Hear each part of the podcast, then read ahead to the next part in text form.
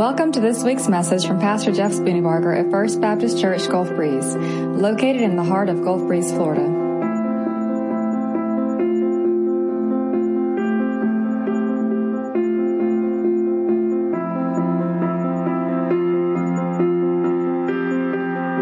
Um, so, uh, how many of you were here last week when Pastor Brent uh, spoke? Good. So, um, he he told me that since he went till uh, twelve thirty, I could go till twelve forty five, and everybody would stay. Is that it's like a, we're gonna we're, we're gonna do it like a um, no? You don't think so? Okay, maybe. Uh, I'm glad to be here. This is exciting, and it's been a while since I've had a chance to uh, to bring the word. I'd like to um, first uh, pray and and let's let's get my head right, get this this process right. Please pray with me, Father in heaven. Thank you for this day and this opportunity. Thank you for uh, your word that we have to to learn from and to live by. Thank you for your Son Jesus Christ and His sacrifice for us that we might have a relationship with you, Father, like like Adam and Eve did before they before they sinned. We're so grateful for that. Thank you for your Holy Spirit. Thank you for the ability to walk around every day with the Spirit of God inside us, to guide us, to convict us, to lead us, to show us love and peace. Grateful. I ask today, Holy Spirit, come and fill this place completely. That last song.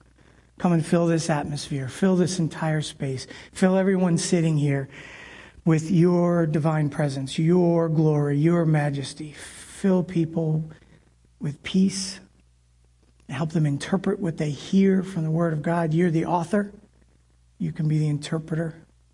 Help people to understand it. Protect us here. And Don't allow anything to disrupt or, or take away from your glory, God. Help me and every word that comes out of my mouth to be a word that you want me to say, that glorifies and honors you and not me. I pray this all in the name of Jesus Christ. Amen. Okay, thank you.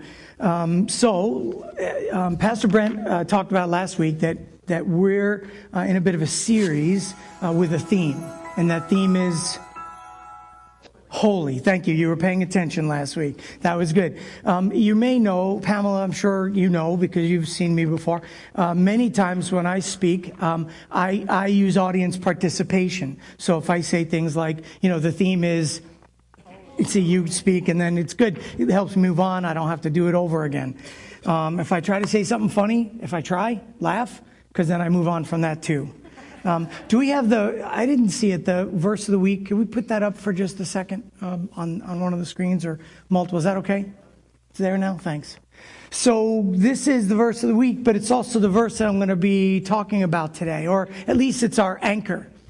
So, so when you go home, you've got in your worship guide uh, uh, attached to the worship guide a copy of this verse. You can take it with you, bring it in your car, um, put it on your refrigerator, put it on your bathroom mirror, put it in your wallet, put it somewhere where you're going to see it. Not so that you necessarily memorize it, although many people do, but just to think about the fact that there is no one holy like the Lord. There's no one holy like the Lord. That's today's uh, sort of anchor verse as we talk about holy and what does it mean to be holy and how can we be holy like God's holy. That was his command. Be holy for I am holy. I mean, that's, I think Pastor Jeff spent, Pastor uh, Brent spent about 15, 20 minutes last week just explaining what the word holy means.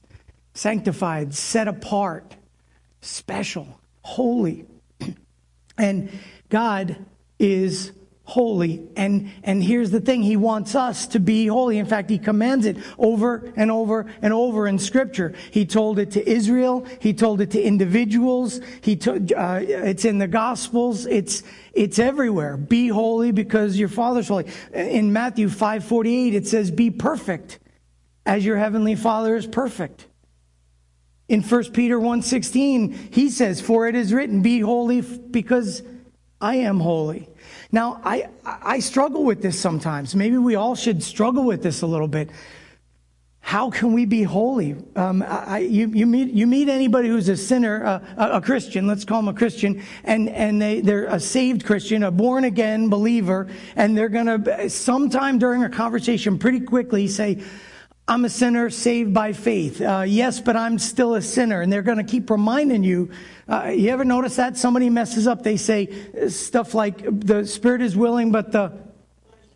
They're skipping the first half of that verse, by the way, that says, pray and watch so you don't fall to temptation.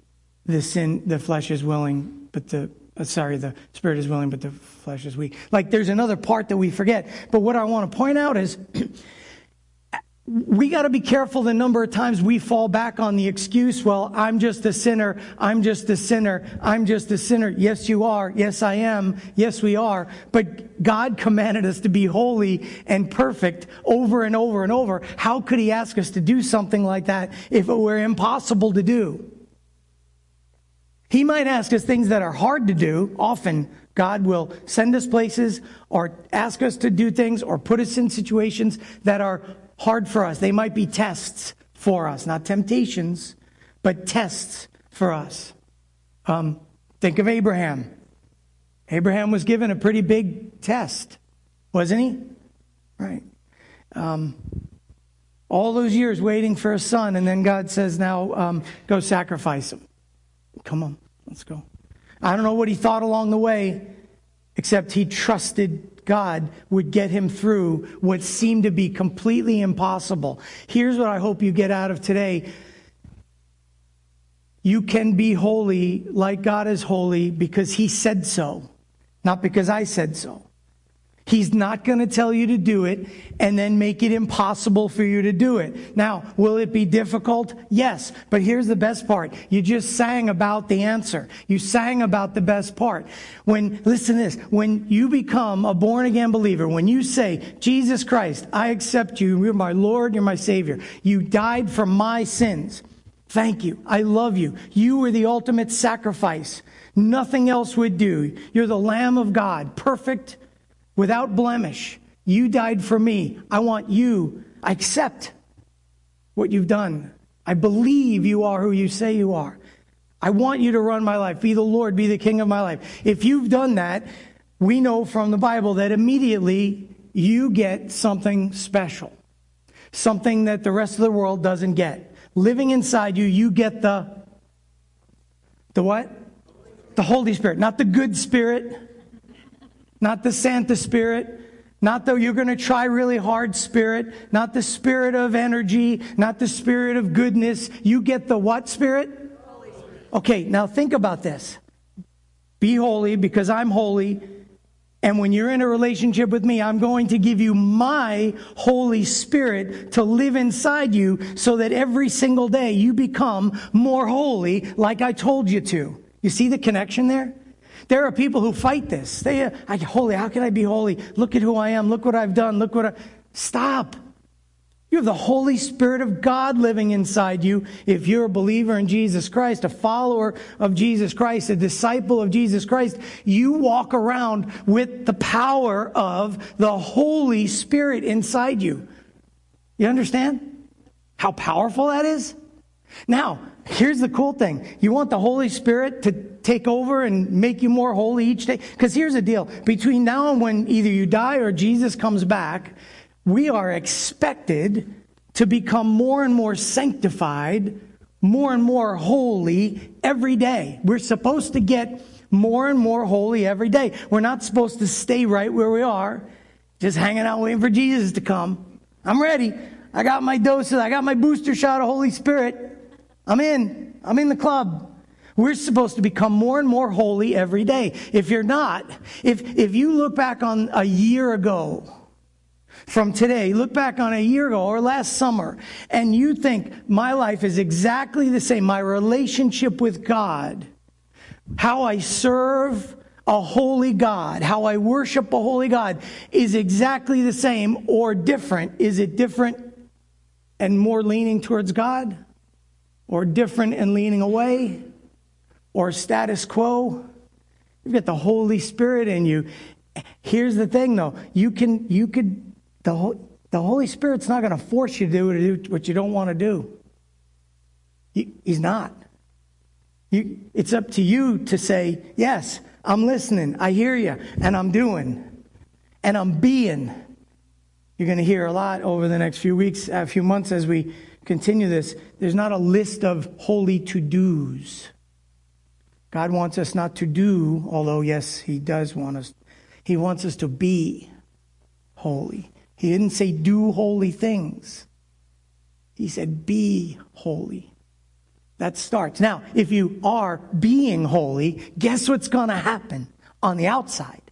You're going to do holy things. Like you, you don't need, you don't start with the list and work your way up. It's like you win a level one, level two, level three, ding, holy. Doesn't work that way.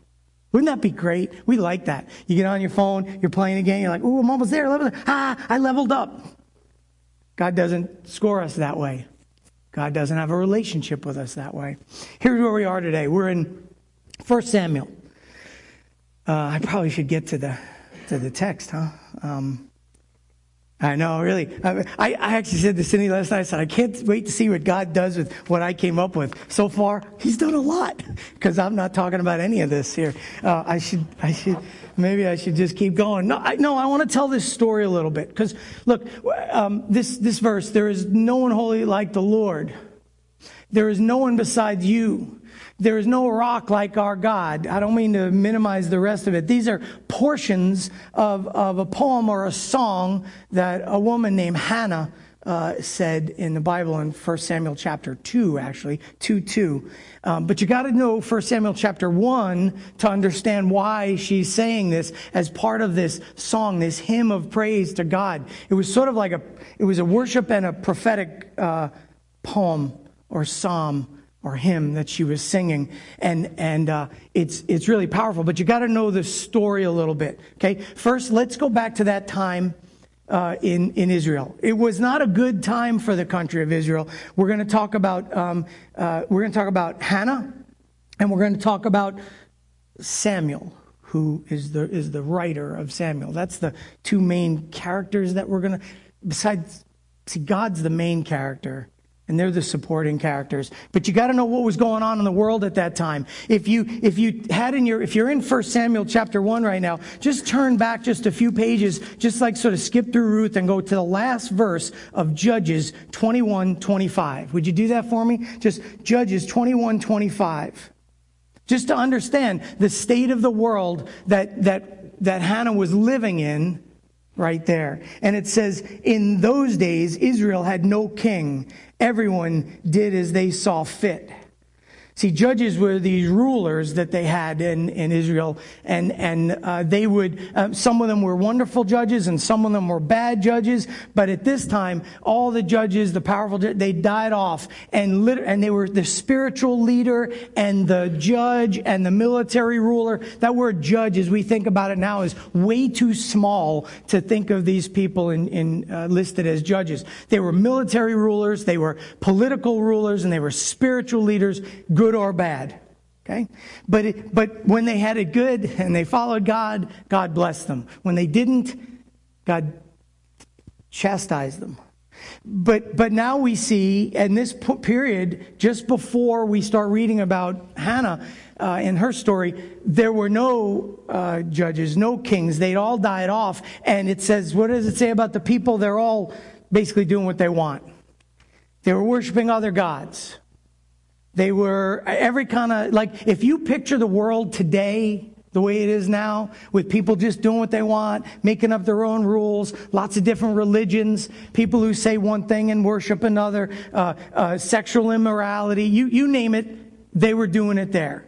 There's, there's stories uh, later that we see that there were uh, um, prostitutes outside the temple walls, and even some of the priests were using, you know, the services of the prostitutes. There was alcohol in the outer courts. They were drinking. They were. It was. It was not a good time for Israel in their relationship with God. They were basically just doing whatever they want, like the world we live in now, mostly.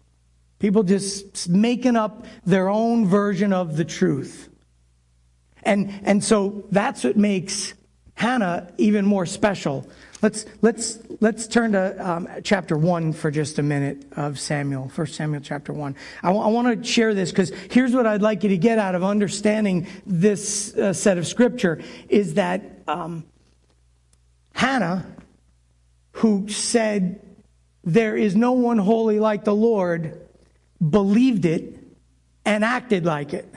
So here's what I'd like you to think about. If I believe that God is as holy as he says he is, as holy as he is, as holy as he demonstrates, as holy as the scripture testifies, as holy as the world testifies when you look around the world. If he is that holy, how am I supposed to be in relationship with him as a holy God? Like, I, I know, I, even when I was praying earlier, I was praying uh, and I thought to myself, am I praying to a God that I really think is as holy as he actually is? Because sometimes, sometimes uh, I don't know. Let's just talk about what happened with, with, um, with Hannah.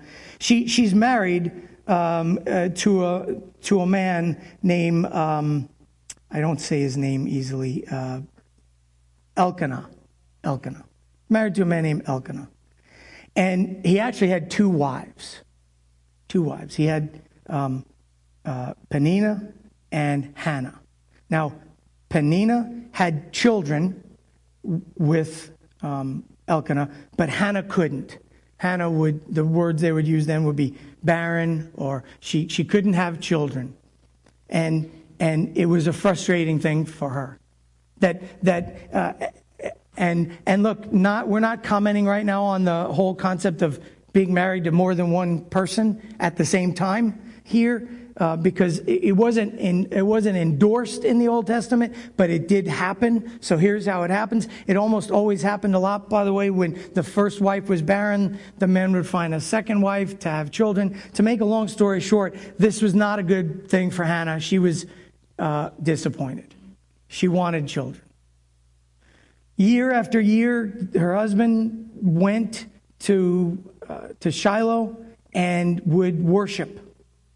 Now, you'll notice in verse uh, 3, it talks about year after year, this man went up from the town to worship and sacrifice to the Lord Almighty at Shiloh, where Hophni and Phinehas, the two sons of Eli, were priests of the Lord. Eli's another supporting character in this portion of the story. Eli. Eli was probably what we would consider the, the head priest, the chief priest at the time. Um, and he wasn't in good relationship with God around then. His sons were doing things that were wrong and he didn't fix it and God knew about it. You see, just a little bit later in 1 Samuel, God gets mad and says, basically, I'm going to kill all of you. You and your whole family. And then none of them are ever going to live to be old. I'm going to kill them all because you knew better and you let them do this. God was serious. But as of that time, God knew what was going on Eli is the, the, the chief priest there, and his sons are also priests. He would go and he would give sacrifices to God. He would offer sacrifices. I love this. He would give portions of, of meat for his wives to sacrifice, also to offer, because that was his job to, to provide for them. But he loved Hannah so much that he basically gave her double portions. We read many times of double portions in the Bible, and that's for highly favored people. He loved Hannah and wanted the best for her. But the other wife kept, kept on and on and on provoking Hannah. We see that in verse 6 because the Lord had closed Hannah's womb, her rival kept provoking her in order to irritate her. This went on year after year. Whenever Hannah went up to the house of the Lord, her rival provoked her until she wept and couldn't even eat. Her husband would say to you, Why are you weeping? Why don't you eat? Why are you downtrodden? Don't I mean more to you than 10 sons? He's trying to encourage her. This isn't a criticism. This is a, I'm doing, doing everything I can. Here in verse 9, it gets good. Once, when they finished eating and drinking in Shiloh, Hannah stood up. Now, Eli, the priest, was sitting on his chair by the doorpost of the Lord's house. In her deep anguish, Hannah prayed to the Lord, weeping bitterly. And she made a vow, saying, Lord Almighty, if you will only look on to your servant's misery and remember me, and not forget your servant, but give her a son, then I will give him to the Lord for all the days of his life, and no razor shall ever be used on his head. As she kept on praying to the Lord, Eli observed her mouth. Hannah was praying in her heart, and her lips were moving, but her voice was not heard. Eli thought she was drunk and said to her, How long are you going to stay drunk? Put away your wine. She said, Not so, my Lord. I'm a woman who's deeply troubled. I have not been drinking wine or beer. I was pouring out my soul to the Lord.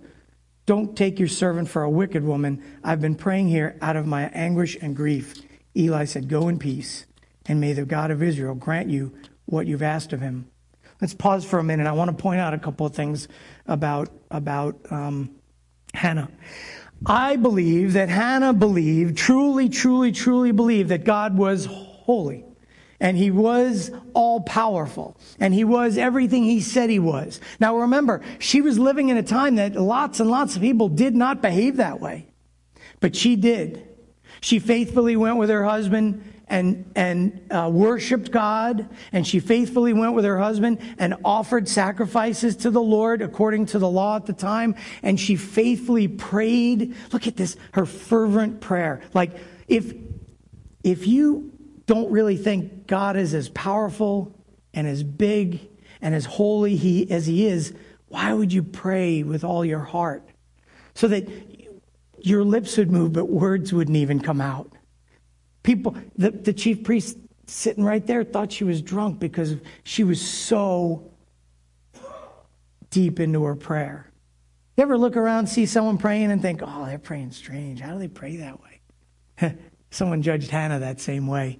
Turned out God heard her. Um, she said, uh, she made a vow to God, this incredible vow. She said, God, if you give me a son, I'm going to give him right back to you. And, and, and this is an interesting thing that she does here. She says, I'm going to give him back. And, and uh, let me read it to you again so you see it. Uh, look, remember me, uh, give me a son, and I will give him to the Lord all the days of his life, and no razor will ever be used on his head. Now, interestingly, that was a reference back to Numbers 6, 2 through 6, where God talks about a Nazarite vow. Um, God, God explained to Moses, people can take a vow and dedicate themselves to God, and they had to do certain things. They had to not cut their hair for a certain amount of time. Usually, though, interestingly enough, they and that was a voluntary thing. They made that vow. We, I believe uh, the apostle uh, Paul did this at some point during his life, also, because there's a Bible verse that tells us that Paul got a haircut. Why else would he tell us that Paul got? Literally says Paul got his haircut. Um, and, and so here's this thing. Uh, Hannah makes this vow that normally would a man be serving in the tabernacle from about 25 years old or 30 years old to 50? Okay? So the, the, the person makes their own vow. I'm going to serve from 25 to about 50. And they go and they serve. She said a bigger vow. You give me a son, and I will give him right back for life for life. Now, here's another thing. At that time, those vows were so solemn, so they were irrevocable vows. When you made a vow like that to God, the, for a woman, she had to immediately tell her husband. That was the law at the time with Moses. Tell her husband. And her husband didn't agree. He had until sundown to go make the vow. You know, hey, no, she didn't mean it. She was drinking, you know, whatever it was. But interestingly, that didn't happen. We see from the rest of the story, the husband agreed with her vow. So can you imagine? She wants a child so bad. She wants a child so bad. She's begging God. She's crying out and literally no sound came out. She was praying, it says in the Bible, in her heart. Others would say in her spirit. And she said, if you let me have that child, you can have the child right back for life. What a great. Now, now, if you don't believe that God is holy, you don't make a vow like that. She's like acting on her faith that God is as holy as he says he is, is as powerful as he says he is, is worthy of, of everything as he says he is. She's, she's now proving it. I am living, she says, I'm living proof that you are who you say you are because I'm worshiping you. I'm crying out to you.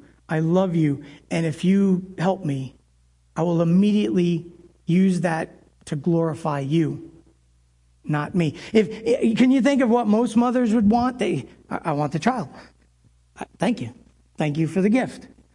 Uh, Abraham must have thought in that until God changed the plan and said, Go, go sacrifice your son. Right?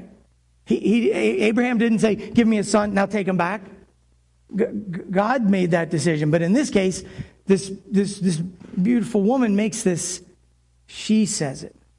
Here's a think about look at the words that she uses to describe herself here. I want to explain this a little bit. When she calls herself a servant, when she says, Lord Almighty, this is in verse 11, if you only look on your servant's misery, the word that the original Greek would have also been translated um, handmaiden, like this is a this is a submissive, pious, just all in, all in.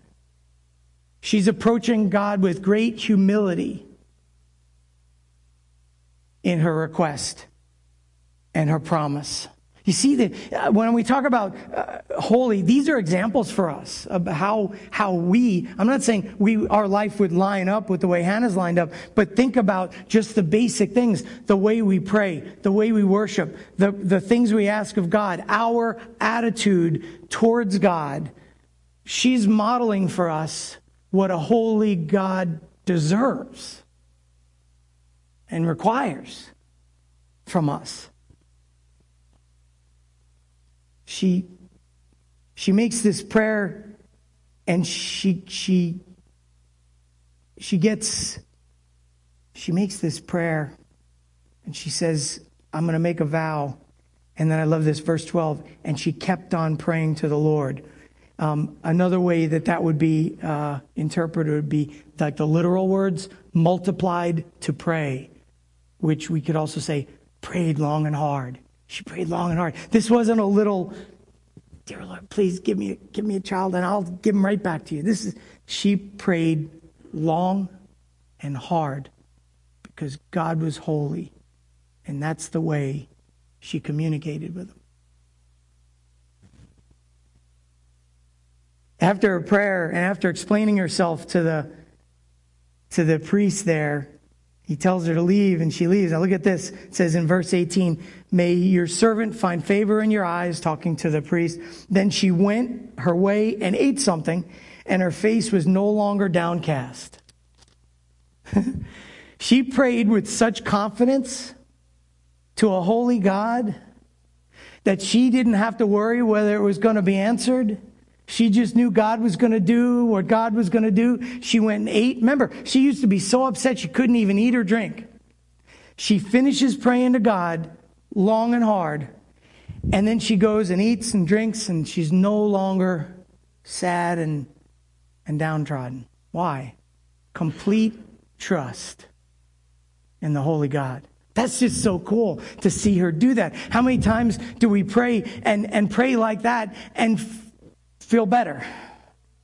We're supposed to feel better that we've given it to God. We've made our request known to the holy God of the universe, the creator of everything, and He's got this. And we know that everything happens for the good of those who love Him. And she knew that and acted like it. We know it from her behavior. She ate, she drank, and she went on her way. Here's another thing she acted on. When she got home, so maybe some of you have read ahead. I don't know. Early, early the next morning, they rose, they worshiped the Lord again, they went back home. Elkanah made love to his wife Hannah, and the Lord remembered her. When we see the Lord remembered her, that doesn't mean he forgot her and went, oh yeah, Hannah. Remembered her meant called, he, she was called to his mind. She, he thought about is probably a better way. He thought about Hannah. Wouldn't it be great if the Bible said God thought about Bob? God thought about Tim. Wouldn't that be great? He does. He does. And in this case, we see him thinking about Hannah. And so, in the course of time, Hannah became pregnant and gave birth to a son. she went home and made love to her husband and had a and they had a baby. Like it was like bam, God was like prayer answered. What? Seriously, that's just cool. She had no doubt. She, she doesn't, there's nothing here we read that she doubted. In fact, her behaviors tell us she didn't doubt. And I'm not saying if you don't doubt, God's going to answer every prayer. I'm just using her as an example of she acted like God was holy. She acted like it. She acted like God. Sometimes I think we think God's not as big as he thinks that, I mean, you say it right. Sometimes I think I don't think about God as big as he really is. Sometimes I put God in a smaller box. There's no box that, hold, that can hold God. No box. The God that we worship is, is so giant and so holy and so wonderful and so everything. As we think in our human minds, we try to you, you, know the phrase, you know, the Bible tells us that we're made in God's image, and we were talking about this in Bible study this morning. I worry sometimes that, that we, that means we think we can, we think we can think like God. But his thoughts aren't our thoughts. We, we can't think like him. We can't know like him. So when we, so we put God in a small box sometimes because we think God's like us. It's not that we're supposed to reflect Him. He's not going to be like us. It's the other way around. Am I telling you something like you already know? Because I'm, you know, this is, it's starting to get in me, so I thought I'd share it with others. Maybe somebody's, somebody's there. She says, uh,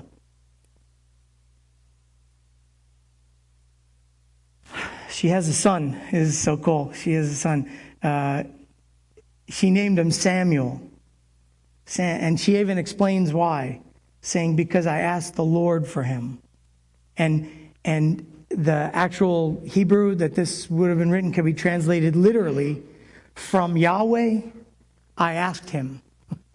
From Yahweh, I asked him. She asked his name. You know how Pastor Brent does this wonderfully. He reminds us all the time how your name has meaning. And God preordained it and and do you live up to the meaning of your name and here's this beautiful example from god i asked him samuel. Then then what did hannah do? Hannah uh, uh, breaks her promise and and keeps the son to herself? No. Because she knows god is holy and she knows god wants him wants her to keep her promises and and and so what does she do? She uh, the next season after you know or a couple seasons after after that um, he's getting a little older and the husband is elkanah is going to go to do annual sacrifices and she says i don't want to go let me wait until after the boy is weaned which in those days there's argument two years or three years somewhere in there let me, let me wait until he's weaned. Why does it say wait until he's weaned? What does it say?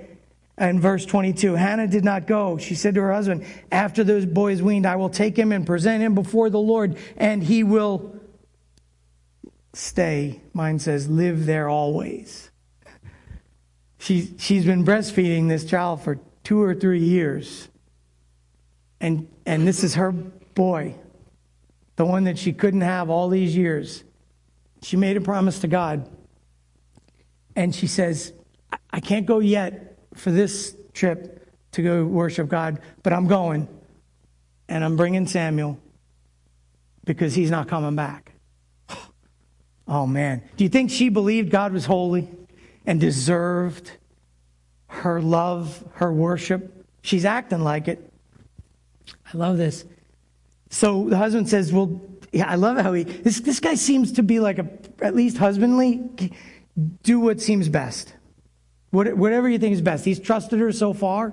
He's had her back so far. He used to give her double, double portions. That's beautiful. Stay here until you wean him. Only may the Lord God make good his word. So the woman stayed at home, nursed her son until she weaned him. After he was weaned, she took the boy with her. Uh, it's likely El- Elkanah, the husband, went also. He's not mentioned here, but he is a little later, so we'll just put it. We'll just mention that. After he was weaned, she took the boy with her, young as he was, along with a three-year-old bull, an ep- ephah of flour. It's a bag of flour about sixty pounds, and a skin of wine, and brought him to the house of the Lord at Shiloh. When the bull had been sacrificed, they brought the boy to Eli, and she said, Pardon me, my Lord, as surely as you live, I'm the woman who stood here beside you praying to the Lord. I prayed for this child, and the Lord has granted me what I asked of him. So now I give him to the Lord for his whole life.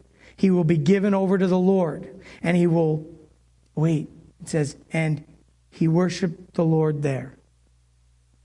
She goes to the priest and says, Here, I kept my word. Here's my son two or three years old.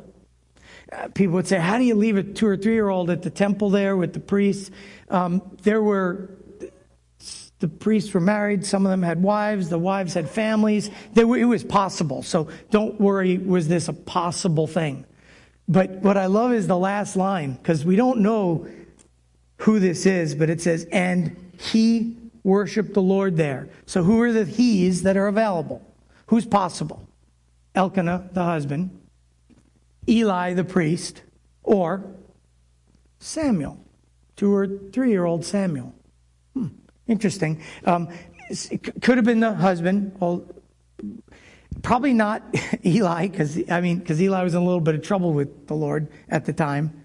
So actually, the general consensus is that he was Samuel.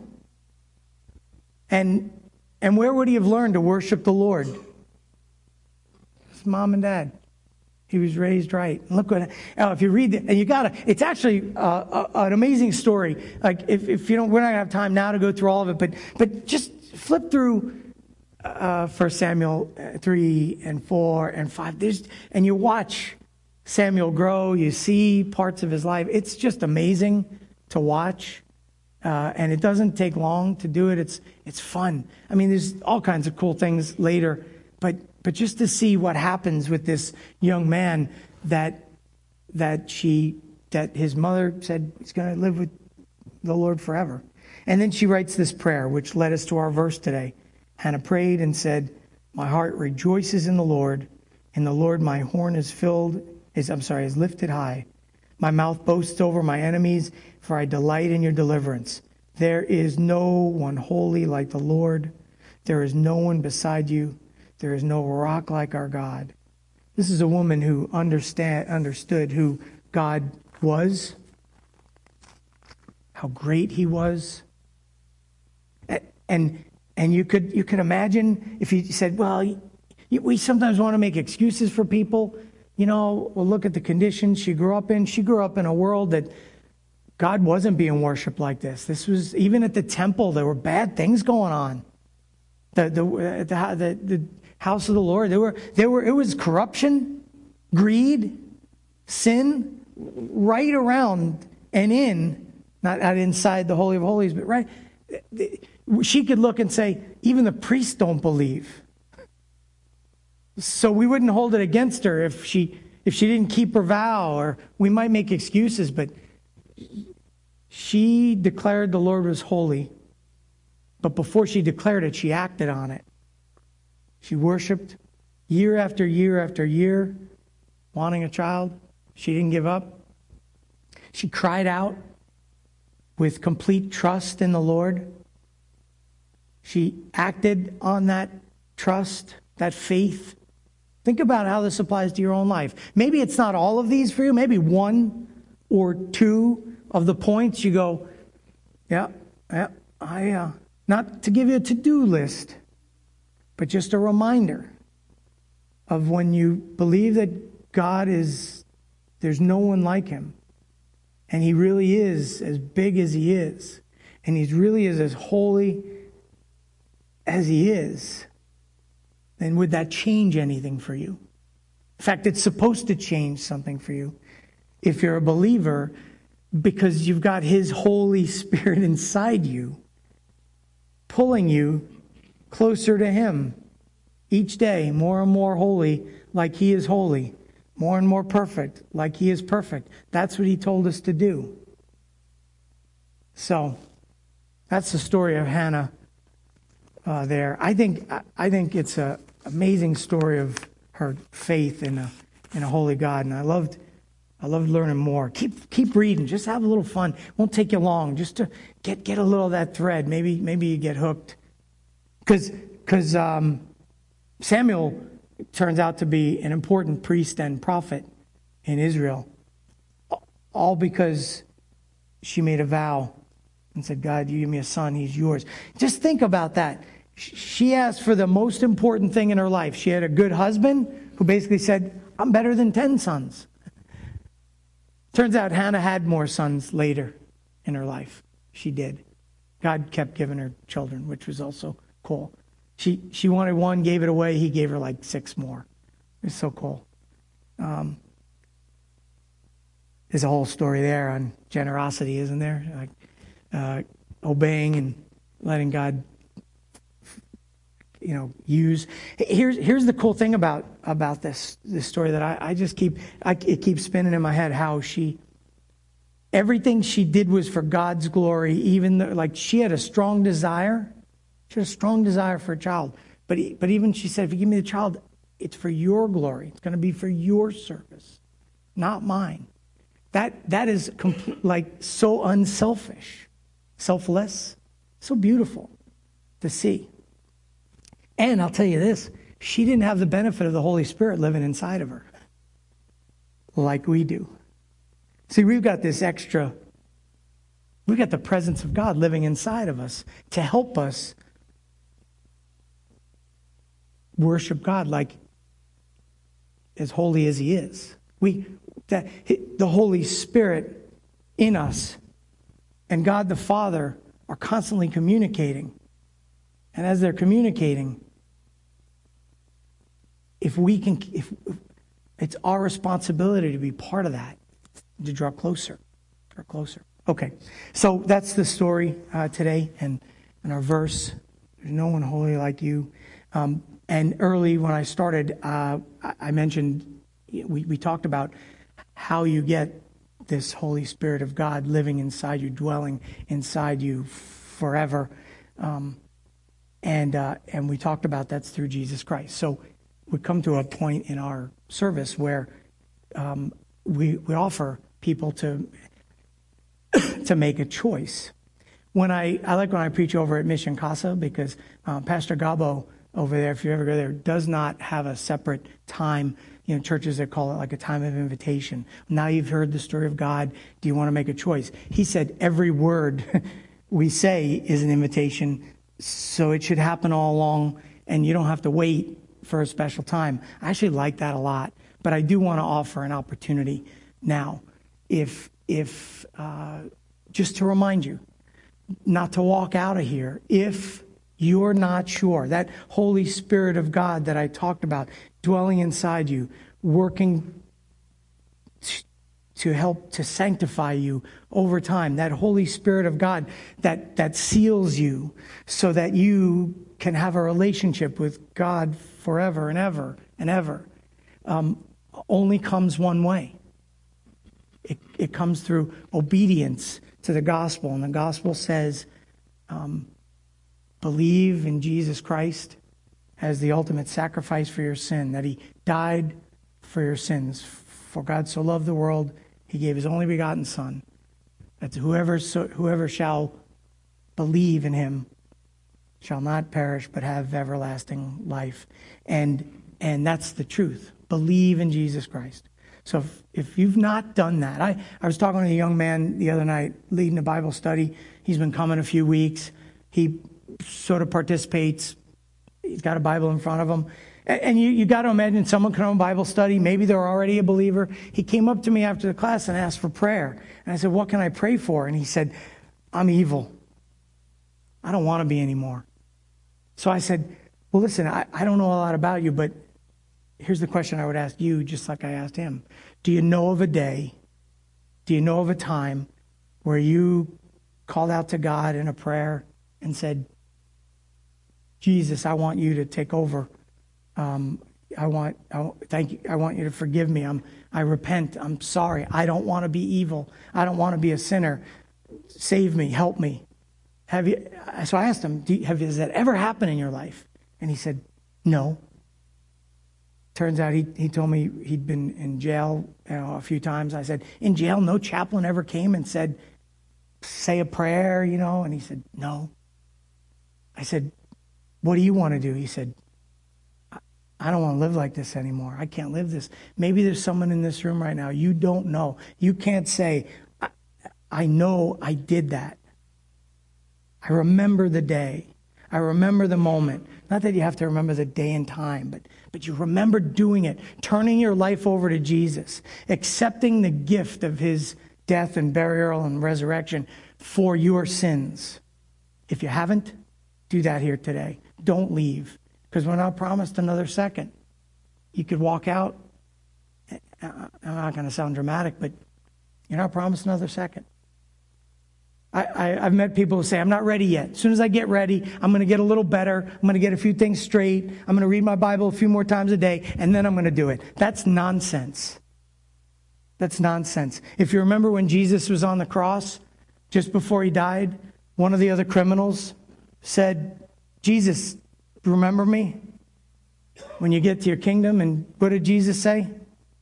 Bam. All he had to do was acknowledge who Jesus Christ was and what he had done, and he said, You're going to be with me today in paradise. He didn't say, Listen, get down off the cross, do a few little prayers, read a few, teach a few Bible study classes, then come back, then you're ready. He said, Done. you accept me, you believe me, you trust me, you call out to me, I'm there. Do that today. Kevin, are you here? Kevin leave? Elijah. I thought you, I don't know, what's the magic word that Jeff says or something? There must be something. Kevin, are you here? Yeah, Kevin, are you here? Okay. Uh, so we're going to sing uh, one more song. During that time, we're going to open up uh, the church for prayer. And if you want to come and, and have maybe, maybe, maybe you maybe today's the day you want freedom from,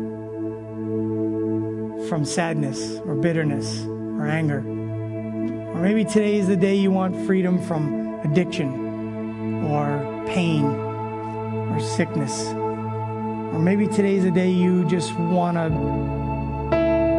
ask God to make you more holy like He's holy and you need help. Or maybe today's the day you want to surrender your life to Jesus Christ. Do that here today. You can come down here and we'll, we'll pray with you right here um, in front of the front here. Or pray where you're sitting. But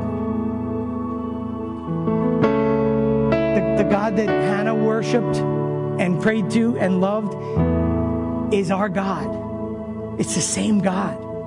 And in fact, you've got the Spirit of that God living inside you right now. You, are never further than a thought, a prayer, a cry out to God.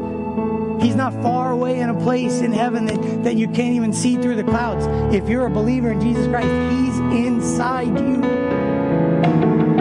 And He wants you to be